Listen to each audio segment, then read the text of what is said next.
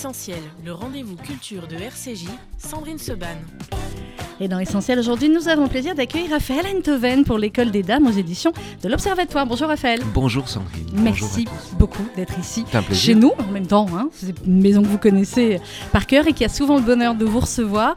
Euh, L'émission s'appelle Essentiel, Raphaël Enthoven. Ma première question, au... elle s'appelle Essentiel depuis le mois de janvier. Je pense que vous avez bien compris pourquoi nous avons changé le nom de l'émission. Donc ma première question quand les invités viennent pour la première fois euh, dans cette émission, c'est de leur demander ce qui est essentiel pour eux dans la vie. Et je précise toujours, cela peut être quelque chose d'extrêmement sérieux comme quelque chose de totalement futile. Euh, ce qui est essentiel pour moi dans la vie, c'est d'être capable de trouver essentiel ce que je vois. Mhm. En général, on dit l'essentiel est invisible pour les yeux, on ne voit bien qu'avec le cœur, c'est bien connu. Je trouve ça trop facile. Je trouve plus difficile, plus important, plus essentiel d'être attentif à ce que j'ai sous les yeux. La vérité de mon cœur me semble un filtre plus qu'autre chose, et donc je préfère euh, regarder ce que j'ai autour de moi plutôt que d'imaginer ce qui est caché derrière. Voilà. Au moins, vous êtes le seul invité à m'avoir répondu cela. Ça, c'est Bon. clair. Il y en a qui ont répondu des tas d'autres choses et tout est, tout est possible. Non, l'essentiel, c'est de regarder ce qu'on a sous les yeux. Et Oui, paradoxalement, rien n'est plus évident et rien n'est plus difficile. On passe notre vie à regarder ailleurs, alors qu'on a tout sous les yeux, sinon sous la main. C'est cette pandémie, cette période qu'on a passée qui va permettre, vous pensez à certains, de se rendre compte un peu plus de ce qui est essentiel, alors qu'avant on disait oui, l'essentiel c'est la santé, Mmh. etc. Et on ne s'en rend pas toujours compte tant qu'on n'y est pas confronté. Oh, il y a la question sanitaire, vous avez raison, mais je pense au-delà, euh, on peut y venir après à la Hmm. question sanitaire. Juste un point sur la pandémie, parce que euh, le genre d'expérience qu'on a pu faire pendant les confinements à répétition et ces périodes de suspension générale sont des expériences, à mon avis, dont on peut tirer grand profit. On peut quantifier la perte, on peut Hmm. quantifier ce que signifie le fait d'avoir pas travaillé, de n'avoir pas euh, eu de vie sociale, de n'être pas sorti de chez soi, etc. Ça, on peut le mesurer. Mais on mesure moins le bénéfice qu'il y a à être contraint de rester chez soi. Pascal a dit, tout le malheur des hommes vient qu'ils ne savent pas Pas demeurer en repos dans leur chambre. Et ce qui est intéressant dans cette phrase, c'est l'expression en repos. Parce que rester dans sa chambre, tout le monde peut. Mais rester dans sa chambre autrement que comme un fauve en cage, c'est beaucoup plus difficile. Et réussir ça, parvenir à ça, c'est très exactement faire un progrès sur soi-même. Et l'occasion nous a été donnée collectivement de vivre cette période soit comme un grand avachissement où on fume des pétards toute la journée en regardant Netflix, soit, ce qui n'est pas forcément d'ailleurs un avachissement, enfin peu importe. Oui, enfin, si quand même Mais, pétards, pas Netflix. soit, soit de devenir sculpteur sur glace, euh, et, euh, euh, ou, bien, ou bien, je sais pas moi, danseur de Zumba. Mm. Euh, C'était intéressant de voir de quelle façon nos caractères ont tourné cette expérience du côté du pire, comme possiblement du côté du meilleur. C'est la grande alternative, je termine là-dessus, pardon, mais c'est marrant, c'est la grande alternative de ce film Un jour sans fin. Oui, Où le type commence au film. début, il s'aperçoit qu'il va revivre toute sa vie pour l'éternité la même Avec journée. les marmottes. Alors donc avec les marmottes, donc au début il se suicide, il se drogue ici, ça, et puis après il décide de se mettre au piano, Oui. et puis de se mettre à la sculpture, et puis de plaire à la fille qu'il aime, etc., etc. Et donc on a pu tourner ça aussi vers le vers le meilleur. C'est pour ça que c'était une expérience à mon avis plus ambivalente que catastrophique. Mm. Bon, j'adore ce film, un grand film, son auditeur ne l'ont pas vu. Oui. Un jour sans fin. Il y a Euh, une, une reprise de ça avec Tom Cruise euh, qui s'appelle Edge of Tomorrow. Le décor Mhm. est complètement différent, mais l'idée est la même. L'homme est condamné à revivre la même journée tous les jours. Comment on trouve un sens à sa vie Quand chaque journée n'est que la promesse de la précédente? Comment, je- voilà, et la, c'est la grande alternative. Est-ce que si quelqu'un vous dit, tu vas vivre tous les jours la même journée, on, on- on- on se jette au sol et on gémit Ou est-ce que quand on entend une parole comme celle-là, on se dit Ah, tu es un ange et jamais je n'ai Mhm. entendu chose plus divine, je vais essayer d'en faire la plus grande légèreté Et en ce moment, euh, je pense que vous devez le suivre sur Twitter aussi, le professeur Axel Kahn, qui malheureusement a, a un cancer très féroce et qui le Mm. dit, qui, qui dit qu'il ne lui reste que quelques jours à vivre et qui tous les matins fait un tweet ou un, ou un post en disant euh, voilà, je, je revois l'aube euh, nette, ça va être une nouvelle journée et Ah, c'est-à-dire c'est qu'il en reste- il faut c'est comprendre c'est que quelque chose Bah, d'assez. euh, Nous savons tous que nous allons mourir, mais on est très peu à y croire. Mm. Euh, parce que c'est normal, si nous y croyions, on est tous dans la même situation qu'Axel Kahn. La seule différence, c'est qu'on est moins près que lui du- Oui. de l'échéance. Euh, C'est la raison pour laquelle, comme on est encore d'une ou certaine qu'on ne le sait pas, ou qu'on ne le sait pas, naturellement, mais comme on est encore sur le papier, vous et moi, jusqu'à particulier- 120 ans. Et Perla, notre jeune stagiaire. Perla, notre jeune Ouais. stagiaire, vous êtes milliardaire en année. Euh, donc évidemment, euh, c'est plus difficile de croire, de comprendre, d'intégrer, de sentir qu'on va mourir. Et quand quelqu'un a, d'une certaine manière, euh, fait cette expérience épouvantable et, mais qui est aussi un gain considérable de lucidité, et en plus à la générosité de la partager avec les Mm. autres. C'est-à-dire qu'en fait, ce qu'Axel Kahn partage avec nous, c'est un regard enfin débarrassé de tous les divertissements qu'on interpose entre soi et l'idée de la mort. Et ce qu'il montre, c'est que quand on regarde la mort en face, d'une certaine manière, ben, on n'est pas forcément aveuglé ni paniqué, et qu'on panique bien davantage quand on essaie de regarder ailleurs. Et je trouve ces, ces, ces derniers mots, ces belles leçons magnifiques. On voudrait, le paradoxe évidemment, c'est qu'on voudrait que ça dure toujours. voudrait que ça dure toujours. Mm. On va parler évidemment, Raphaël Enthoven, de l'école des dames, parodie en trois actes aux éditions de l'Observatoire. Mais tout d'abord, Perla Msika va faire votre portrait. Milliardaire en année. Milliardaire en année, ça va être... On va l'appeler comme ça maintenant à la rédaction, euh, Perla. Bonjour Perla. Bonjour, Perla. Et bonjour Raphaël Antoven. Vous publiez donc L'école des dames aux éditions de l'Observatoire, parodie contemporaine et en trois actes de l'école des femmes du bien connu Molière. Dans votre pièce, Agnès, minette naïve, devient Jeanne, actrice successful qui n'a ni la langue ni les griffes dans la poche. Arnolphe, séquestrateur d'Agnès et vieillard mal aimé, est Colin, acteur raté dont Agnès, selon les dires de ce dernier, selon les dires de ce dernier, doit toute sa carrière. Quant à Horace, amant d'Agnès, il est Nathan ou Ismaël, jeune acteur homosexuel, membre malgré lui du triangle amoureux. Ensemble, tant bien que mal, ils montent l'école des femmes. Alors, première nouvelle, bonne nouvelle, et preuve que votre pièce est bien faite pour être jouée sur une scène, ce qui a accompagné ma lecture de votre pièce, c'est tout d'abord votre voix. Oui, votre voix. Vous savez, cette voix que vous empruntez souvent lors de vos interventions, radio ou télévision, et qui a la double capacité de philosopher tout en renvoyant volontiers des vacheries réfléchies à vos contradicteurs. Ce qui se critique bien s'énonce clairement, et la pilule, paraît-il, s'avale plus facilement. Cette même voix euh, résonne dans l'école des dames. Mêlée à vos alexandrins, elle habille votre pièce de thèmes sous-jacents, les relations hommes-femmes, la sexualité, le féminisme, le consentement, l'amitié, la vieillesse, bref. Foule de questions que, jeune stagiaire, je me suis permise de rassembler en une seule et même réflexion, le conflit de génération. Jusque-là, vous faites dans la tradition. Les jeunes contre les vieux, c'est un peu les anciens contre les modernes, version querelle socioculturelle.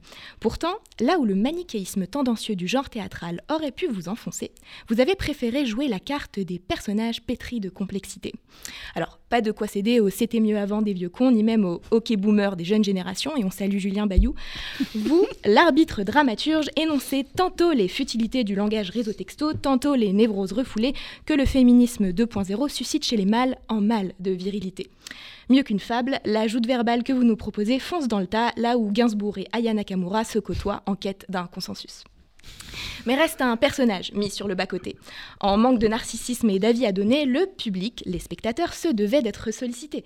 C'est désormais chose faite grâce à votre pièce qui, brisant l'imaginaire et le quatrième mur, opère sa propre critique, son propre tribunal populaire. La censure court-circuitée, on n'est jamais mieux jugé que par soi-même.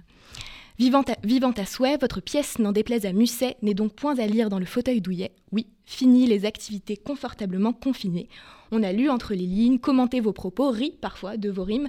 Place aux choses sérieuses. En quête de mise en scène, l'école des dames ne tient plus en place et nous, impatients, paierons volontiers pour la nôtre.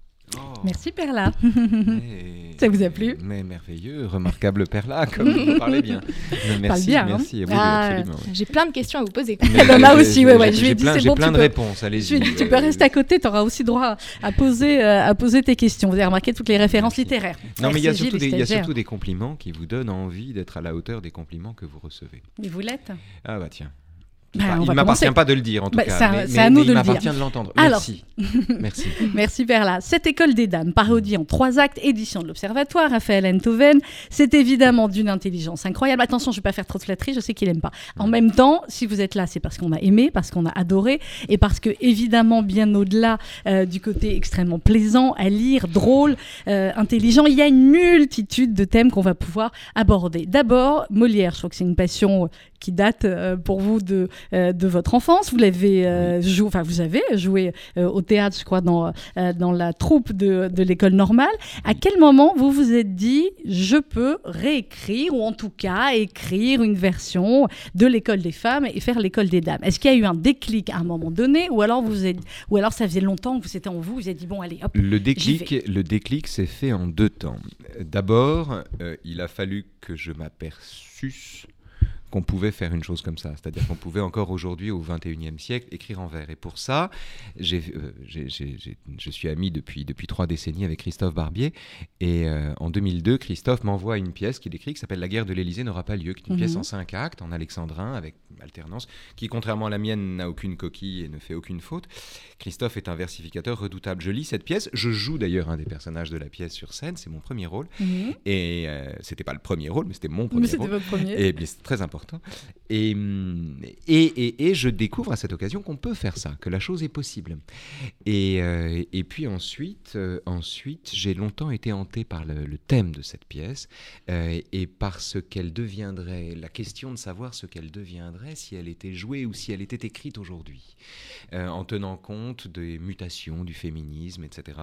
Et les, les- les récentes querelles que j'ai eues avec un certain féminisme Mhm. euh, ont achevé de me convaincre qu'il fallait que je m'amuse à l'écrire. Et enfin, le confinement est arrivé là-dessus. Ah, et là, du temps je n'avais que ça pour moi. Alors, pa- pardon de faire l'écrivain qui euh, se réjouit du confinement, mais l'honnêteté commande de dire que sans le confinement, j'aurais jamais pu écrire en alexandrin. J'aurais pas eu le silence nécessaire à ça. Le sil- C'est le silence du confinement qui a fait que. Ah, quand vous vous vivez à lancé. Paris et que vous avez un toit Ah pour ciel, que- oui, le oui. silence est essentiel, effectivement. vous vivez au milieu des autres et que soudain, soudain, les rues se taisent, l'alexandrin vient plus facilement, oui. Ça a été un exercice euh, difficile? Merveilleux. Mais Ça a été un difficile? exercice. Oui, mais difficile sans douleur. C'est-à-dire, c'est euh, difficile comme, une, comme l'ascension d'une, d'une montagne à pas lents, peut-être difficile. Euh, bien sûr, vous êtes un peu endolori, c'est compliqué. Chaque pas est une victoire, chaque vers est une conquête, etc. Mais enfin, c'est un tel, un tel bonheur. C'est-à-dire que la, la, la difficulté est soluble dans le, dans le plaisir de, de cet effort. Quoi. Et surtout, euh, euh, comme quand on s'arrête et qu'on mange quelque chose sur le chemin, euh, quand on trouve un verre dont on est content et que les choses vont s'organiser, ou bien qu'une réplique fait mouche, et qu'on sent que ça marche par le rire que malgré soi ça a provoqué, on est tellement récompensé. Alors, ce n'est pas évident du tout. Hier, j'ai écrit juste un tweet en vert pour vous annoncer. Et euh, effectivement, c'est un. On n'a pas l'habitude et d'essayer de faire des alexandrins et autres. Comment vous avez euh, travaillé finalement euh, là-dessus? C'est la pas. lecture, hein, c'est la lecture. Il faut, il faut beaucoup, beaucoup lire le théâtre classique, c'est-à-dire le XVIIe siècle, et en particulier tous ceux qui font, qui respectent la césure à l'hémistiche. Euh, c'est très important. hein. C'est vraiment. Rappelez-vous, ceux qui sont en train de réviser là où le Bah, brevet ou le bac, alors, la césure à l'hémistiche. Le plus bel alexandrin de la langue française n'est pas de Racine, n'est pas de Molière, n'est pas Mhm. de Corneille, il est de Montaigne. Parce que c'était lui, parce que c'était moi. C'est un alexandrin parfait, avec Ouais. césure à l'hémistiche, euh, c'est-à-dire au bout de six pieds. Mhm. Et euh, quand vous êtes familier de cette forme-là, ensuite, vous, vous rencontrez par exemple Victor Hugo dans Ruy Blas. Et Victor Hugo lui-même a dit cette phrase géniale, il dit « J'ai disloqué ce grenier d'alexandrin », qui est un alexandrin, mais alors là, pour le coup, il n'y a pas du tout césure à l'hémistiche. Et quand vous découvrez la possibilité, à l'intérieur même de l'alexandrin, le vers à 12 pieds, de faire varier les plaisirs, d'alterner les rythmes, de pas forcément respecter la césure à l'hémistiche, et puis d'alterner le masculin et le féminin, parce qu'assez vite, quand vous êtes sur une seule tonalité, euh, sur un seul genre de Mhm. vers, euh, vous avez l'impression de manger des gâteaux secs. Euh, eh bien, quand, quand- quand vous arrivez à mêler tout ça, et, et que vous, par ailleurs, vous y mettez les mots contemporains, parce que c'est une histoire d'aujourd'hui, qu'il oui. faut raconter. Et qu'en somme, les alexandrins sont le miel de, de- de l'absinthe contemporaine, alors là, vraiment, on s'amuse énormément. Alors c'est une histoire d'aujourd'hui. Effectivement, Raphaël Enthoven, Mhm. cette école des dames, puisque euh, on y croise beaucoup de références aujourd'hui. On y croise euh, Hollande, on y croise Sarkozy, on y croise Aya Nakamura, Perla Lady, on y croise des smileys, et on y croise effectivement euh, des personnages. Alors on va parler de Jeanne. Molière, pour faire un petit rappel à ceux qui nous écoutent, l'école des femmes, c'est 1662. Ouais. On va parler de cette fameuse querelle qu'il y a eu ensuite de l'école des femmes. Et cette querelle, effectivement, aujourd'hui, vous dites Molière, certains prétendaient que Molière était un sinistre macho. Vous, avez, vous disiez également que Molière était misogyne de cœur et féministe de tête. Oui. Euh, avant que je vous pose la question sur Molière, Raphaël Enthoven, vous, vous êtes quoi? Féministe Moi, Les féminismes de- d'Elisabeth Badinter, à qui vous dédiez d'ailleurs ce livre, et pas le féminisme, on va pas citer Je le nom, suis, mais enfin, je on suis compris. énormément féministe, je suis résolument féministe, complètement féministe, et depuis toujours, pour une raison très simple, c'est que je vis dans un monde où, malgré de progrès considérables, depuis toujours, il y a une injustice qui se fait à la défaveur des femmes. Et que je suis féministe parce que j'aime l'égalité et que je ne vois aucune raison dans le fait que euh, la forme d'un sexe détermine un certain nombre d'injustices qui perdurent encore dans la société, qui, qui, qui, qui permanent. Et donc voilà, donc je suis, à ce titre, je suis féministe. Je ne suis pas féministe parce que je considère que les femmes seraient supérieures aux hommes ou parce que les femmes seraient à mes yeux une espèce à protéger, j'en sais rien. Non, je suis féministe parce que j'aime l'égalité et que le constat, l'objectivité, enfin, l'évidence commande d'admettre le fait d'une inégalité. Et le féminisme que je défends s'oppose radicalement aux gens dont le féminisme repose sur un- un- une inversion du balancier, si Mhm. vous voulez. C'est-à-dire, euh, je combats l'illusion qu'on va rectifier une injustice en lui Par substituant l'injustice inverse. M'est avis dans ces cas-là qu'on multiplie l'injustice et qu'on justifie la première au lieu de la rectifier. Et que donc c'est un combat perdu d'avance. Donc mon combat est de corriger les choses autrement qu'en les punissant. Voilà, euh, ça c'est mon féminisme. Mais pour en venir à Molière, ce qui est beaucoup Mm. plus intéressant, euh, Molière était un homme de son temps, c'est un homme du XVIIe siècle. Euh, Un homme du XVIIe c'était un, ma- un mari cocu du XVIIe siècle, on dirait un mâle blanc aujourd'hui. Enfin, c'était vraiment. Un mâle blanc. Est-ce que Molière était un mâle blanc blanc dominant Bah, Cisgenre, mâle blanc, dominant. cisgenre, dominant, tout ce que vous voulez, puisqu'on était au XVIIe siècle. C'est-à-dire que c'est quelqu'un qui. C'est Georges Dandin, Molière. Ouais. C'est l'homme que sa femme trompe, qui trouve que rien ne va dans la maison, que ce siècle est livré à des mœurs inconséquentes et que c'est le bordel. Et donc Molière est quelqu'un qui, qui, qui, qui souffre de ça et qui se met en scène comme ça. Et il décrit souvent des hommes qui sont vaincus par les mœurs de l'époque et par ces femmes trop légères. Mais il est celui qui crée le personnage d'Angélique, le personnage d'Agnès, le personnage sublime d'Armande oui.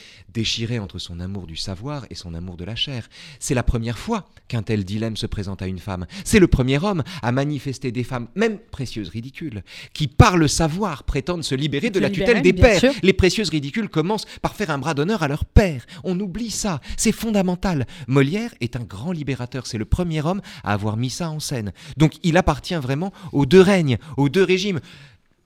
De cette façon, voilà, c'était c'est à- c'est à ce double sillage que je voulais être fidèle. Et, euh, et vous l'êtes avec ces personnages aussi, alors assez incroyables. On va parler de, on disait un mot sur, sur Jeanne. Euh, Jeanne, comment vous la décrivez Cette jeune femme qui est extrêmement intelligente Oui. et qui va naviguer comme ça et va manipuler. Elle est manipulatrice, Jeanne? Non, elle n'a pas Non. besoin, elle est trop forte. Elle est manipulatrice à un moment. Ça dépend Si. ce que vous utilisez. Non, en fait, elle, manipule Nathan. Oui. Elle manipule Nathan à un moment parce que, euh, bon, Jeanne, c'est Agnès, si vous voulez, mais c'est Agnès au 21e siècle. Mm. C'est- une comédienne qui a beaucoup de succès, donc c'est pas du tout l'ingénue qu'on a séquestré, c'est une comédienne qui a plein de succès, dont l'impresario, qui lui-même est un comédien raté, voudrait bien qu'elle reste sous sa coupe alors qu'elle, elle veut faire du cinéma. Bon. Et donc il a l'idée de monter l'école des femmes pour la garder sous sa coupe. Lui-même jouant Arnolphe, etc. Ce qu'elle accepte à condition de se partager la mise en scène. Là, il faut caster Horace. Et Horace, c'est Nathan. Et Nathan, il est homosexuel. Or, il est excellent. Et ça, ça arrange Colin.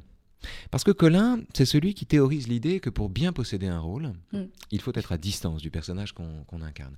Quand un acteur joue avec toutes ses triples et met toutes sur la table, sur la scène, etc., c'est dégueulasse. On est débordé par son personnage, c'est obscène. Alors qu'un acteur est tout en retenue quand il n'éprouve pas les passions qu'il met en scène ou qu'il décrit ou qu'il manifeste.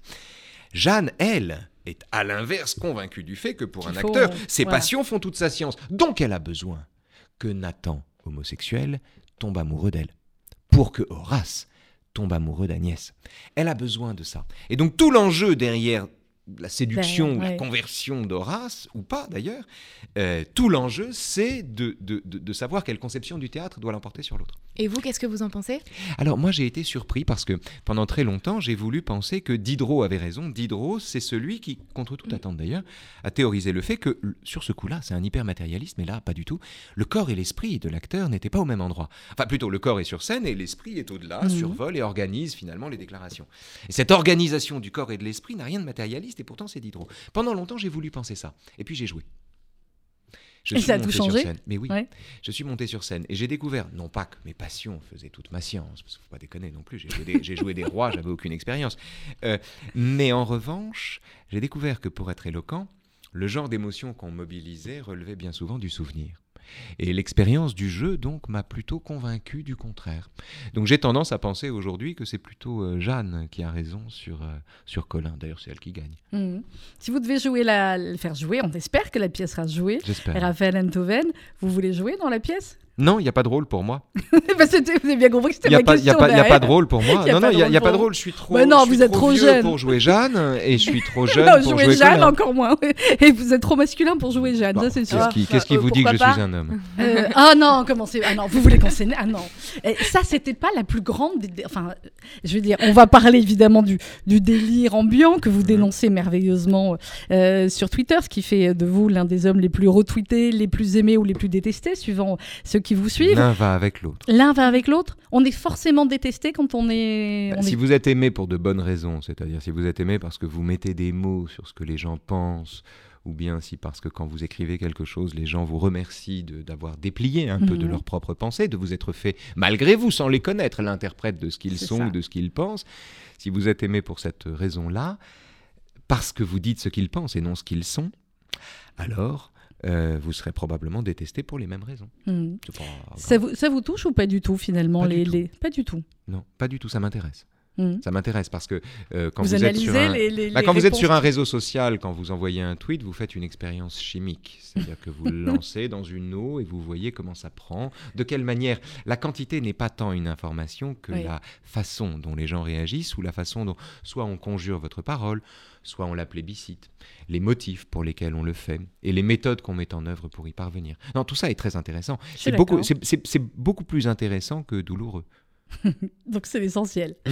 On va marquer une pause musicale, Raphaël Enthoven. Euh, on vous a beaucoup vu aussi ces, ces derniers temps parler et défendre, et à juste titre, et euh, ici aussi de la même manière, on défend euh, et le vaccin, bien évidemment, Ah et, oui, et c'est ouvert à partir d'aujourd'hui à tous. Donc voilà, allez-y, il faut qu'il n'y ait aucune hésitation là-dessus, et du pass sanitaire. Je ne sais pas si vous avez entendu, elle est Un sortie. esprit sain dans un corps vacciné. Ah, un esprit sain dans un corps vacciné, exactement. Mmh, mmh. Et l'inverse aussi, il va falloir un esprit euh, pour certains. Je ne sais pas si Ah, le vaccin contre c'est plus difficile. Alors on en parlera après la chanson, la nouvelle chanson de Patrick Bruel. Je ne sais pas si vous l'avez entendue. Elle est sortie hier et elle s'intitule À la santé des gens que j'aime. Et c'est, vous allez voir, c'est un très très joli titre euh, écrit par Gérard Presgurvic et euh, Félix Gray. Et on se retrouve avec notre invité ce matin dans l'essentiel, Raphaël Enthoven, juste après.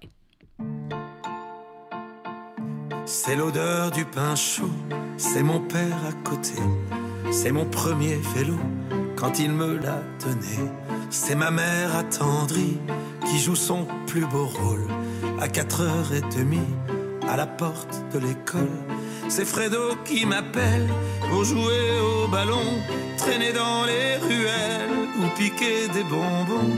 Quand tous ces souvenirs se ramènent dans ma tête, ils font battre mon cœur de douceur et de fête.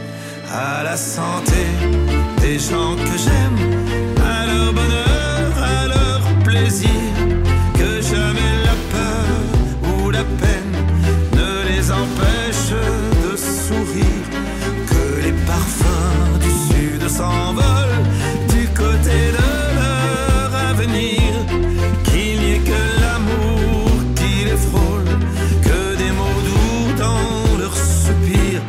l'amour en cadeau quand elle est dans mes bras, et ça me rend plus beau puisqu'elle croit en moi, c'est cette petite main qui se perd dans la mienne et change mon destin en une minute à peine. C'est des musiciens fous qui jouent et qui m'entourent. C'est tous ces gens debout qui me crient leur amour. Quand tous ces souvenirs se ramènent dans ma tête, ils font battre mon cœur douceur et de fête. À la santé des gens que j'aime,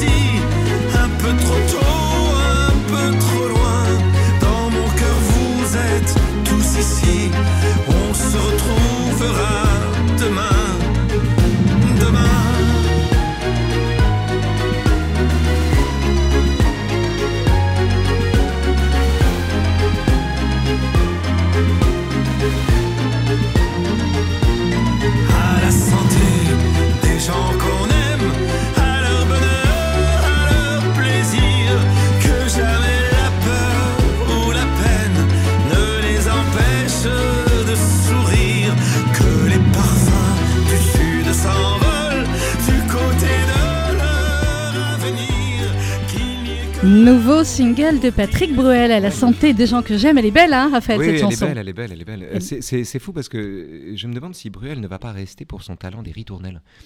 Euh, parce qu'on on parle de Bruel, de sa voix, de ses engagements, de ce qu'il dit, parfois de ses textes ou bien de ses mélodies, etc. Je pense que c'est un génie de la ritournelle. C'est quelqu'un qui a, hum, musicalement depuis toujours d'ailleurs, il, a le- il a le sens du temps. Et ça, c'est assez fort. C'est-à-dire que du coup, il fabrique des mélodies qui vous restent en tête comme ça. Exactement. Quand on les redonné, entend la première fois, on a l'impression de les avoir entendus depuis longtemps. Et ça, c'est très très fort. Il y a un côté Euh, valse. Complètement. côté valse, Mais, une valse. qu'une valse a toujours déjà commencé. Quand elle commence, c'est d'une certaine manière déjà la deuxième mesure. C'est-à-dire qu'une valse a toujours déjà commencé, il n'y a pas de début à la valse. Euh, eh bien, en, en cela, quand la, la- la chanson commence, euh, on a l'impression d'être au milieu, déjà. Et ça, c'est très fort. C'est très fort, on est Mhm. d'accord. Et l'album sortira au mois euh, de novembre. On va revenir à l'école des dames, Raphaël Enthoven, aux éditions de l'Observatoire, qui sont une maison d'édition, je le redis à chaque fois. Je n'ai aucune action dans cette maison d'édition, mais vraiment, euh, je trouve que depuis euh, toujours et encore plus depuis quelques mois, ils ne sortent que des textes euh, extrêmement importants et extrêmement dans, plus que dans l'air du temps, des textes qui font du bien et qu'on aime effectivement lire. Alors on va revenir au personnage de l'école des dames. On l'a dit, ça traite, euh, ça traite de l'amour, ça traite du désir aussi évidemment, cette école des dames. Et euh, il faut réexpliquer, ou peut-être expliquer à, à nos auditeurs qui ont lu l'école des femmes euh, il y a très longtemps, que c'était une pièce aussi avec de nombreuses allusions au désir, au sexe. Alors là, les allusions sont parfois un peu plus claires Oui. que l'époque de Molière. Hein, on va de dire ça comme ça. Ben, on c'est l'intérêt de on l'époque. On, peut prendre moins de gants. Il y a un dialogue dans l'école des femmes, donc en 1662, où euh, les, les- les auteurs devaient se cacher. Mais oui, Et on est donc d'accord. euh, ne vous a-t-il point pris Agnès quelque autre chose Que le Comment bras. Est-ce que l'on fait, euh, etc. Est-ce ainsi que l'on cause? Bref, euh, autrement dit, tout, tout devait être sous-entendu. Vous savez, c'est le fameux vers de Corneille dans Paulieu, qui est une pièce très noble et solennelle, très grave, une tragédie, etc. etc. Et le désir s'accroît quand les faits se reculent, quand on le- l'entend. Quand on l'entend Voilà, autrement. quand on l'entend, on l'entend autrement. Il devait masquer la censure. Ouais. On devait se, se- se cacher. se- il- le, le- le génie était employé à faire entendre la chose indicible ou la chose inaudible. Donc moi, évidemment, j'ai pas du tout ce problème-là. Euh, L'époque permet encore cela, même si elle grogne un Ce peu. que j'allais vous dire sur la censure de l'époque, bah, c'est est- autre est chose. notre époque est différemment conservatrice. Elle ne l'est pas moins, à ceci près que nous avons entre-temps conquis une liberté que la loi garantit. Et donc les censeurs aujourd'hui peuvent grogner tant qu'ils veulent. Euh, nous sommes quand même protégés par la loi. L'incitation à la haine raciale, c'est-à-dire les délits euh, que l'on peut commettre, euh, eh bien sont, très exactement. Enfin, on connaît, on connaît la limite, et c'est très exactement cette limite qui nous permet, à l'intérieur de ça, d'être absolument libre euh, et parfaitement euh, désagréable à certaines personnes. Il y a eu, euh, il y a quelques temps, j'ai ressorti euh, l'article pour ne pas dire de bêtises. Euh, a eu, c'était au, mois de février, il y a eu une sorte de, de fake news, je crois que c'était France Culture, qui avait commencé à, à dire qu'il y allait avoir une réécriture de, des pièces de Molière. Ils avaient fait un tweet, la langue de Molière est-elle devenue trop ardue pour les écoliers? D'aujourd'hui, tout le monde était parti en mode quoi, on va pas réécrire Molière, moi la première? Et bon, en fait, c'était un atelier d'écriture en Pologne destiné à l'apprentissage du français qui allait faire en sorte que le but du jeu n'était pas de rendre Molière accessible, mais de proposer d'autres choses, etc.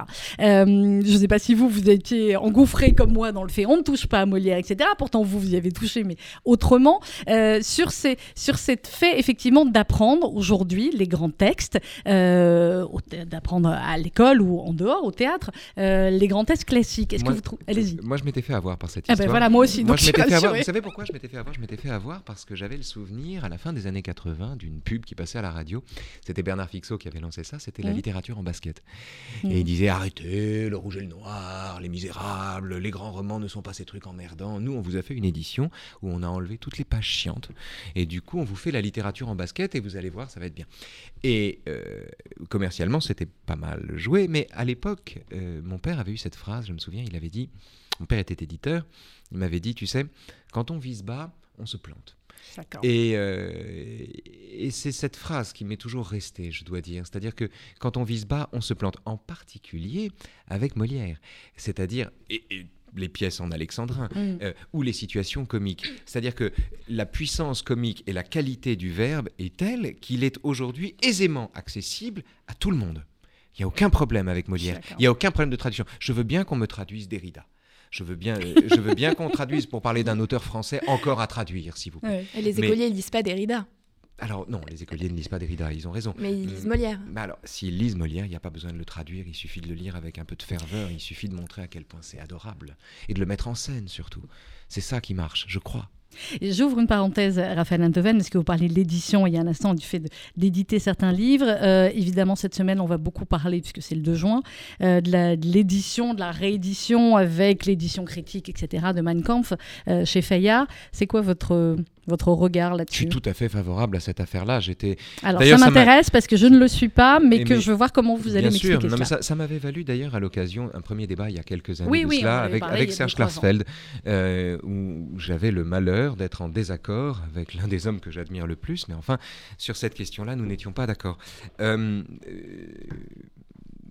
Mein Kampf est aujourd'hui accessible en deux clics, sans aucun appareil critique, euh, dans des versions pirates, avec des textes parfois trafiqués. Euh, et ce qui est un vrai problème. Mein Kampf est un texte euh, dont il faut que des gens l'aient lu. Et il faut que euh, ce texte soit accessible, certi, dans un appareil critique, un appareil historique. Par exemple, je vous donne un exemple. Il y a là-dedans, dans, dans ce texte, des passages sur euh, la différence entre l'homme démocratique et l'homme appelé euh, au Troisième Reich l'Allemand de l'avenir. L'homme démocratique est celui, dit Hitler, le jeune Hitler à ce moment-là, c'est celui qui a, dont l'égoïsme est le seul horizon et l'unique horizon. Or, ça, c'est pas faux. La démocratie est un régime qui garantit le droit d'être égoïste, mais c'est également un régime qui, reposant sur l'égoïsme, et l'égoïsme étant tellement cher à nos cœurs, est un régime de ce point de vue extraordinairement stable. Et nous avons besoin d'avoir accès à ce texte détestable, abject et immonde entre tous, à l'intérieur d'un appareil critique. La oui, thèse, je veux juste finir là-dessus. Euh, il y, a, y a deux ans, Jean-Luc Mélenchon était vent debout contre la publication de Mein Kampf en disant que ça avait fait tourner des millions de gens vers le nazisme, etc. Ce qui est une thèse complètement contradictoire avec le fait qu'il dit souvent que c'est la misère sociale qui produit l'extrémisme. Si c'est la misère sociale qui produit l'extrémisme, alors le vote nazi n'est pas une adhésion idéologique en responsabilité à la lecture d'un texte, mais c'est le fait de la misère sociale. C'est juste une conséquence. Les gens ne sont pas responsables de ça. En disant ça, Mélenchon tenait un discours contradictoire, c'est-à-dire qu'il ne pouvait pas être à la fois le marxiste de l'histoire qui considère que la misère produit l'extrémisme, et par ailleurs l'homme de responsabilité qui considère que quand on lit un texte comme ça, on bascule du mauvais camp. Mein Kampf euh, n'est de nature, n'est pas de nature aujourd'hui, ce texte délirant, fou, absurde, euh, aberrant en, en- en- en un milliard d'endroits, n'est pas de nature à convertir qui que ce soit. C'est comme les pamphlets de Céline, à moins d'être déjà convaincu. Alors, c'est ce que j'allais vous dire. L'appareil critique, on est d'accord que ceux qui sont déjà convaincus ou qui vont lire le texte pour les mauvaises raisons ne vont pas lire l'appareil critique. Seuls vont lire l'appareil critique. Mais ceux-là les le gens lisent déjà. comme vous et moi. Et Non, nos, mais euh, quelqu'un qui serait convaincu aujourd'hui de la nécessité salutaire d'exterminer tous les juifs de la Mm. Surface du globe, il y a des fantaisies comme ça. Oui, il y a ah des bah gens oui. qui sont quelqu'un qui serait quelqu'un un- quelqu'un d'un peu fantasque, convaincu par exemple que, pour le bien de l'humanité, il faut il faudrait supprimer tous les juifs. Oui. Bien, quelqu'un qui pense une chose comme ça, quelqu'un qui est capable de penser une chose comme ça, je vous assure, ne va pas attendre l'édition critique de Mein Kampf certifiée dans un donc appareil pourquoi- critique, pourquoi euh, ni, ni- ni l'acheter à grands frais. Il va plutôt aller se trouver ça, cliquer Mein Kampf, euh, vive le Oui, Führer. parce que d'autant plus, euh, il sera Internet, pas- il il va sera trouver le truc très rapidement. Oui. Plus rapidement que là, pour acheter qui a envie d'être convaincu trouve déjà aisément les moyens de l'être. Qui a envie euh, Comment dire Qui part du principe qu'il faut disséquer le diable pour, lui, pour, ne, pour ne pas lui donner de chance de revenir, ou que la meilleure façon de lutter contre lui, c'est d'en comprendre tous les mécanismes et de mettre les mains dans la merde Qui pense ça trouvera profit et intérêt euh, à la, non pas à la lecture du texte, bien sûr, mais à l'étude de ce texte, si besoin est. Mais peut-être convaincu, mais on en reparlera autrement. Pour parler d'antisémitisme, il y a un instant, Perla avait, avait repris une de vos citations, c'était sur- sur France Inter, je vais vous citer. L'antisémitisme existe depuis toujours, c'est une passion fondamentale de l'esprit humain, on a besoin de se donner un ennemi qu'on fabrique. Croire qu'on va abolir ou supprimer l'antisémitisme est une illusion absolue. Du coup, Raphaël Antoven, on fait comment? Parce qu'on ne peut pas abolir ni supprimer Mais l'antisémitisme. c'est pas parce qu'on va pas gagner la guerre qu'on peut pas gagner toutes les batailles. Mhm. Donc euh, je ne vois aucune raison dans le- la certitude que l'antisémitisme durera tant que l'humanité existera. Je ne vois aucune raison de baisser les bras contre cet ennemi. C'est pas parce que l'ennemi est invincible qu'il faut pas lui taper dessus. L'ennemi Euh, est vraiment Mais- invincible. mais L'antisémitisme est de toutes les haines peut-être la plus primitive, la plus La fondamentale, puisque c'est une haine qui, à la différence d'un racisme objectif ou d'un racisme ordinaire, n'a pas besoin de s'appuyer sur l'objectivité d'une différence. Ce que je veux dire, c'est qu'il y a peut-être des juifs dans cette salle mais on ne le sait pas. Parce que ça Ah se bah, voit ici pas. sur RCJ un petit peu quand Ah, même. non, non, non, on ne sait, on sait jamais, on sait jamais. Ce que je veux dire, il y a peut-être des juifs dans la salle, au sens où, euh, euh, mais, mais nous ne le savons pas. On a besoin de donner aux juifs une typologie, des critères de fabriquer le juif. Mhm. Si l'antisémite, si le juif n'existait pas, l'antisémite l'inventerait. C'est la fin des réflexions sur la question juive de Sartre. Et cette idée de génie, c'est l'idée toute simple que l'antisémitisme n'a pas du tout besoin du juif. De la même manière que la jalousie n'a pas besoin du cocufiage. Euh, ce sont des passions autonomes, si vous voulez. L'homophobie n'a pas besoin de l'homosexuel. Ce sont des passions autonomes.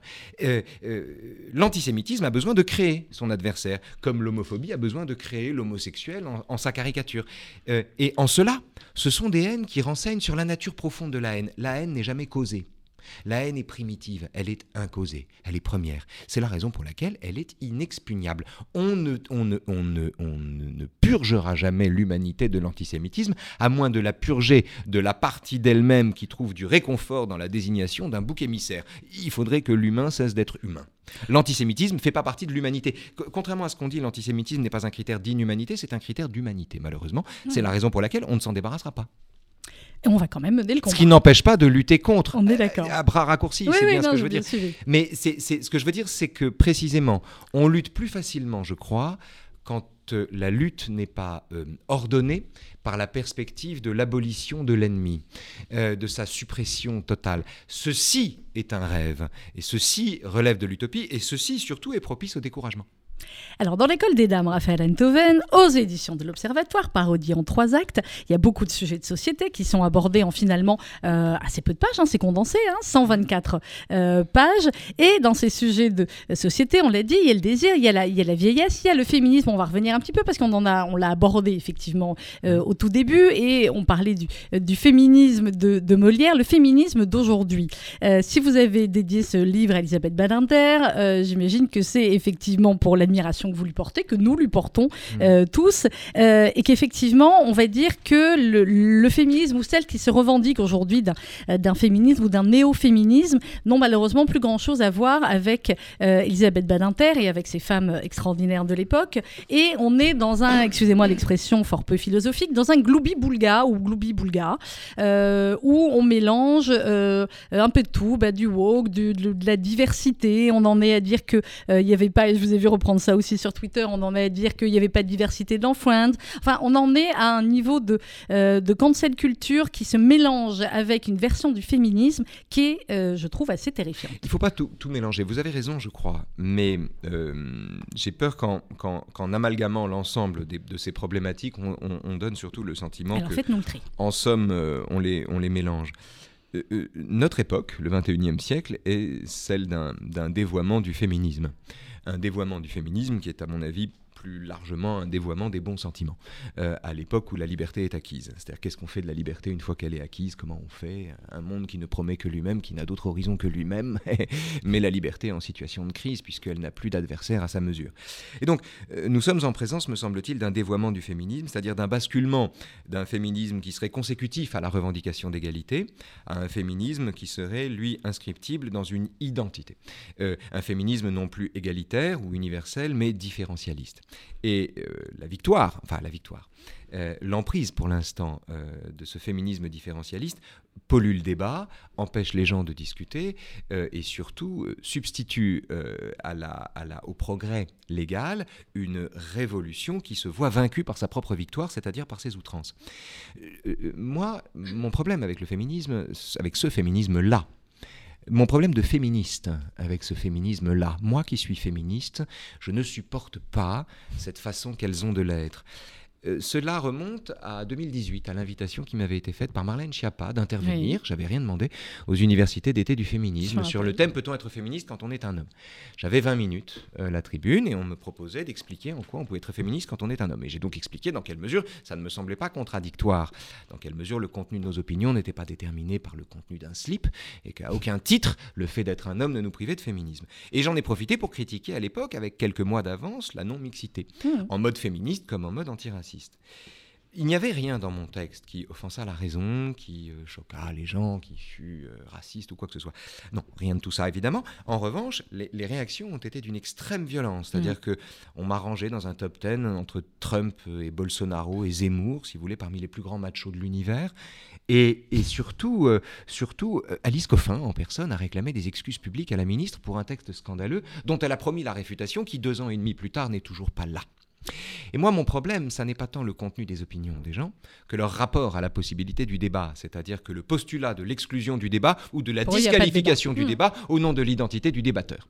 Donc c'est à ça que je m'oppose avant même de m'opposer à une conception totalement folle du féminisme qui ferait de l'être femme une valeur en soi qu'il faudrait défendre, ce qui est parfaitement compatible avec le, le plus grand des machismes. Alors, ce, ce que soutiennent. Alors Perla, ça m'intéresse aussi d'avoir une... Non, non, Oui. ça me- justement, je voulais te donner la parole, ça m'intéressait d'avoir une question de Perla, parce que j'ai envie de dire, Raphaël, effectivement, vous, vous êtes un homme féministe, je suis une femme féministe, mais Perla est d'une autre génération que nous, on peut bien le Jeune dire. féministe. Elle est une jeune féministe, mais voilà, alors Perla. Euh, mais ce que soutiennent justement les, les néo-féministes d'aujourd'hui, c'est davantage une question de méthode.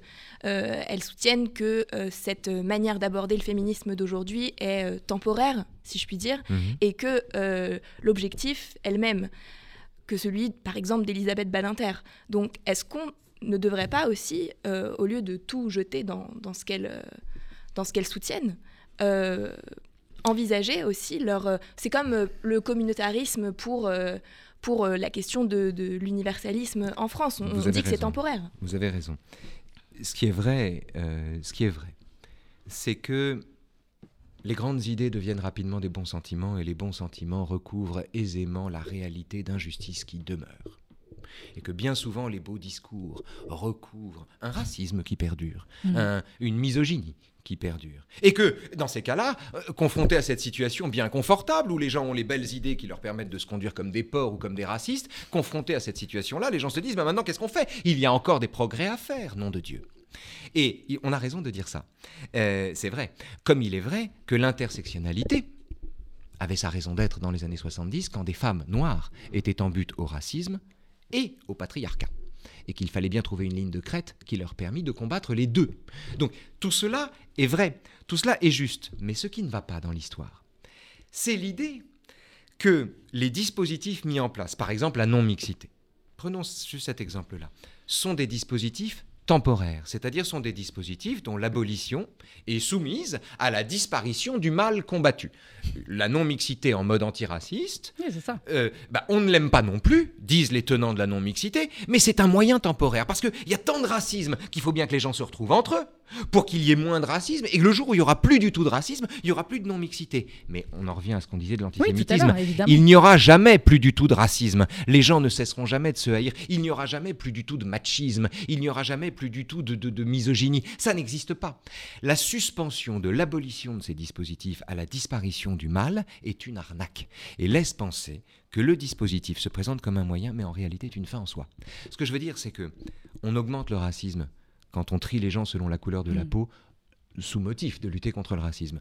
On augmente le sentiment que les hommes et les femmes sont voués à se livrer une guerre quand on trie les gens sur ce mode-là et qu'on fait comme si un tel tri, une telle sélection ne continuait pas, n'avait pas d'effet hors même des lieux de réunion dits non mixtes. On fait comme si une réunion en non-mixité s'arrêtait à la fin de la réunion, mais Oui. c'est pas vrai. La vision du monde qu'on développe à ce moment-là augmente le mal dont la disparition des dispositifs destinés à lutter contre lui est subordonnée à la suppression. Ça ne marche pas. Ça ne marche pas. Mon avis. mais, il est parfaitement expliqué. Dans l'école des dames, Raphaël Antoven, il nous reste 7-8 minutes. Malheureusement, on- euh, l'avons-nous assez dit que c'était extrêmement drôle? Euh, L'homme, Jeanne par exemple, l'homme ose se prendre pour un Dostoïevski alors qu'il tremblait que je visse, VI2SE, euh, Polanski. Alors, Comment oses-tu mettre cela sur la table alors que je t'ai sauvé des griffes du diable? Si vous croyez que je vais lire la phrase d'après, vous vous trompez, Raphaël Pourtant, c'est, votre réplique. Du diable, vraiment Mais moi, quand je t'ai sucé, j'étais mineur, non Dois-je le le rappeler Ce n'était pas pareil.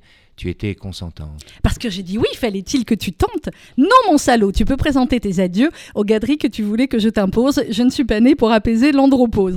On va arrêter là. On va arrêter Quand là. vous voulez, on joue. Mais Voilà. effectivement, euh, c'est très drôle, on l'a dit, il y a Polanski. Alors, il y a un petit peu plus loin euh, Sarkozy. Hollande, euh, il y a Gainsbourg, Aya Nakamura, euh, on l'a dit, on écoutera Gainsbourg pour terminer Rabelais et l'émission. Aussi. Rabelais, voilà, chacun a noté ses, ses réflexes. Il y a euh, un passage extrêmement drôle sur euh, les smileys et sur l'écriture SMS. Si on prend votre portable maintenant, Raphaël Antoven, Mhm. je ne me permettrai pas, mais ça veut dire que quand vous écrivez, euh, que ce soit à vos enfants, à votre compagne, à- bref, il n'y a jamais de si, temps. Mais- d'abréviation. je, Ah, je ne suis pas Colin.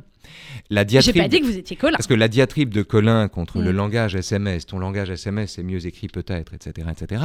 euh, et en fait, m'est m'est venu de la, de la, d'une pièce de Guitry, une pièce mal connue de Guitry qui s'appelle Un homme d'hier, une femme d'aujourd'hui, où Mm. euh, la femme, elle est toute euh, comme ça, c'est Yvonne Printemps, elle est toute moderne, elle est toute habillée pour aller au turf et tout ça, alors que lui, il est tout à l'ancienne et il comprend rien à son époque, il va voir pourquoi les gens se téléphonent au lieu d'aller se voir. Enfin bref, il est, c'est, il- c'est deux temps, deux temps qui se Deux Et donc c'était un clin d'œil. À- très drôle. à Guitry, effectivement, où on voit un homme qui préfère écrire à la main, euh, je sais plus comment j'ai dit ça, euh, au langage, langage SMS, c'est mieux écrit peut-être, c'est petit cœur karma. PTDR. Voilà, PTD. Alors ça, ça c'est clair, c'est un autre. Vous leur, euh, vous surveillez l'écriture de, de vos enfants euh, comme ça quand ils écrivent? Non, vous les laissez écrire s'envoient les messages PTDR. qu'ils veulent, etc. Tant que quand un prof leur demande de raconter une histoire, ils le font proprement et dans les règles de l'art. Mm. Le reste leur appartient complètement. J'ai trop d'enfants pour être autoritaire.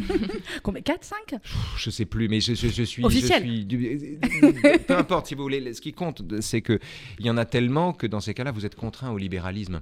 En vérité, j'ai découvert ceci c'est qu'un un, un père libéral. Euh, autant, il n'y a pas de bons parents ni de mauvais parents. Non, Donc, un, on fait ce un- qu'on un- peut. un père lib- on fait ce qu'on peut. Un père libéral produit autant de vertus que de méfaits qu'un père autoritaire. De- dans l'intervalle, il a été plus sympa. Donc, en toute rigueur et dans tout pragmatisme, j'ai décidé d'être sympa. Je suis d'accord avec vous. Nous sommes des parents sympas et. euh, et Mais c'est on pas met- par principe hein, chez moi, c'est Ah, vraiment c'est pas parce que par je, pense- principe. non, je pense que c'est le moyen le plus sûr de parvenir à son bonheur. c'est tout, mais sinon. Et, euh, et clairement, c'est ce qui est le plus important, après Hmm. tout.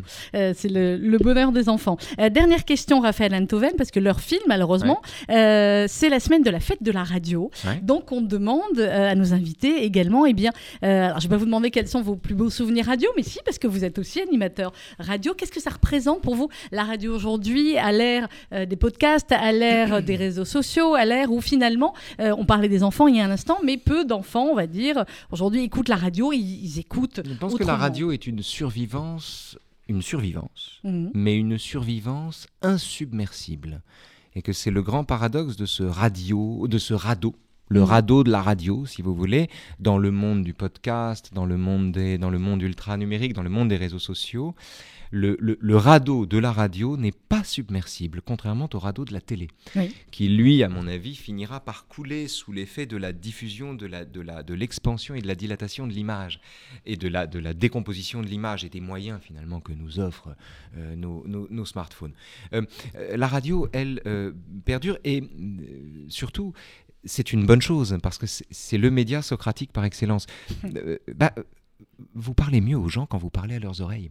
À la télé, vous parlez aux yeux. Et le chemin est plus long. euh, On est filmé là dans ce studio aujourd'hui. Oui, alors ça, c'est- très intéressant. On l'oublie. Mais Oui. on l'oublie et surtout le statut de l'image. Dans une, une image filmée de radio fait partie de cette diffraction de l'image dont je parlais tout à l'heure. Le statut de l'image, à mon avis, n'est pas une. euh, l'ima- l'image n'a pas le même statut, c'est moins grave. Euh, une image de Manuel Valls à la radio qui fait le pitre euh, avant le début d'une émission ou de Valérie Pécresse qui baille au corneille, si vous voulez, ça nous choquerait si on voyait ça aux 20h de TF1. Oui. Ça nous choque pas si on voit ça deux minutes avant de prendre la parole sur France Inter.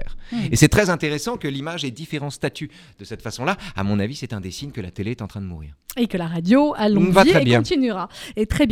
Merci beaucoup Raphaël Antoven d'être venu ce matin. C'était un bonheur comme à chaque fois. Merci Perla Msika. Un bonheur pour moi. Merci à toutes les deux. Merci Perla. Merci beaucoup. L'école des dames parodie en trois actes, ça vient de paraître aux éditions de l'Observatoire. La fête de la radio, ça ne fait que commencer euh, sur RCJ. Ça sera toute la semaine dans quelques instants. RCJ midi avec notamment comme invité l'un des plus grands de la radio également, mais qui n'était peut-être pas énormément à l'antenne, Jean-Yves Lannery, ancien directeur de la publicité d'Europe 1, qui va nous parler histoire de la radio. À tout de suite avec Rudy Saada dans un instant et on se quitte avec J'avais le choix entre Gainsbourg et Aya Nakamura. À votre avis Alors, Gainsbourg. Oh, Gainsbourg, nous sommes bien Hmm, d'accord. Cette nuit près de moi.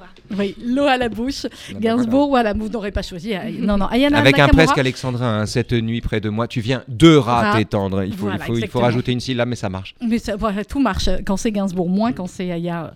Dans quelques instants, Ah, moi j'aime bien RCJ Aya midi. Nakamura. Faudra Vous aimez bien Bon, vous revenez, on Elle fera a une inventé un langage. Oui, elle a inventé un C'est comme langage. Jean-Claude Van Damme. il a inventé un langage aussi. À mi-chemin de deux langues, il a inventé une langue et on le comprend. Alors Oui, que le les mots sont nouveaux. Oui, mais on s'en moque. Mais pas on rien. le comprend. Non, Oui, c'est pas rien, bien c'est sûr. pas rien, c'est pas rien. Très bien. C'était le dernier mot de Raphaël Enthoven. Jean-Claude Van Damme. Vous voyez, tout est possible sur RCJ. Dans quelques instants, RCJ Midi.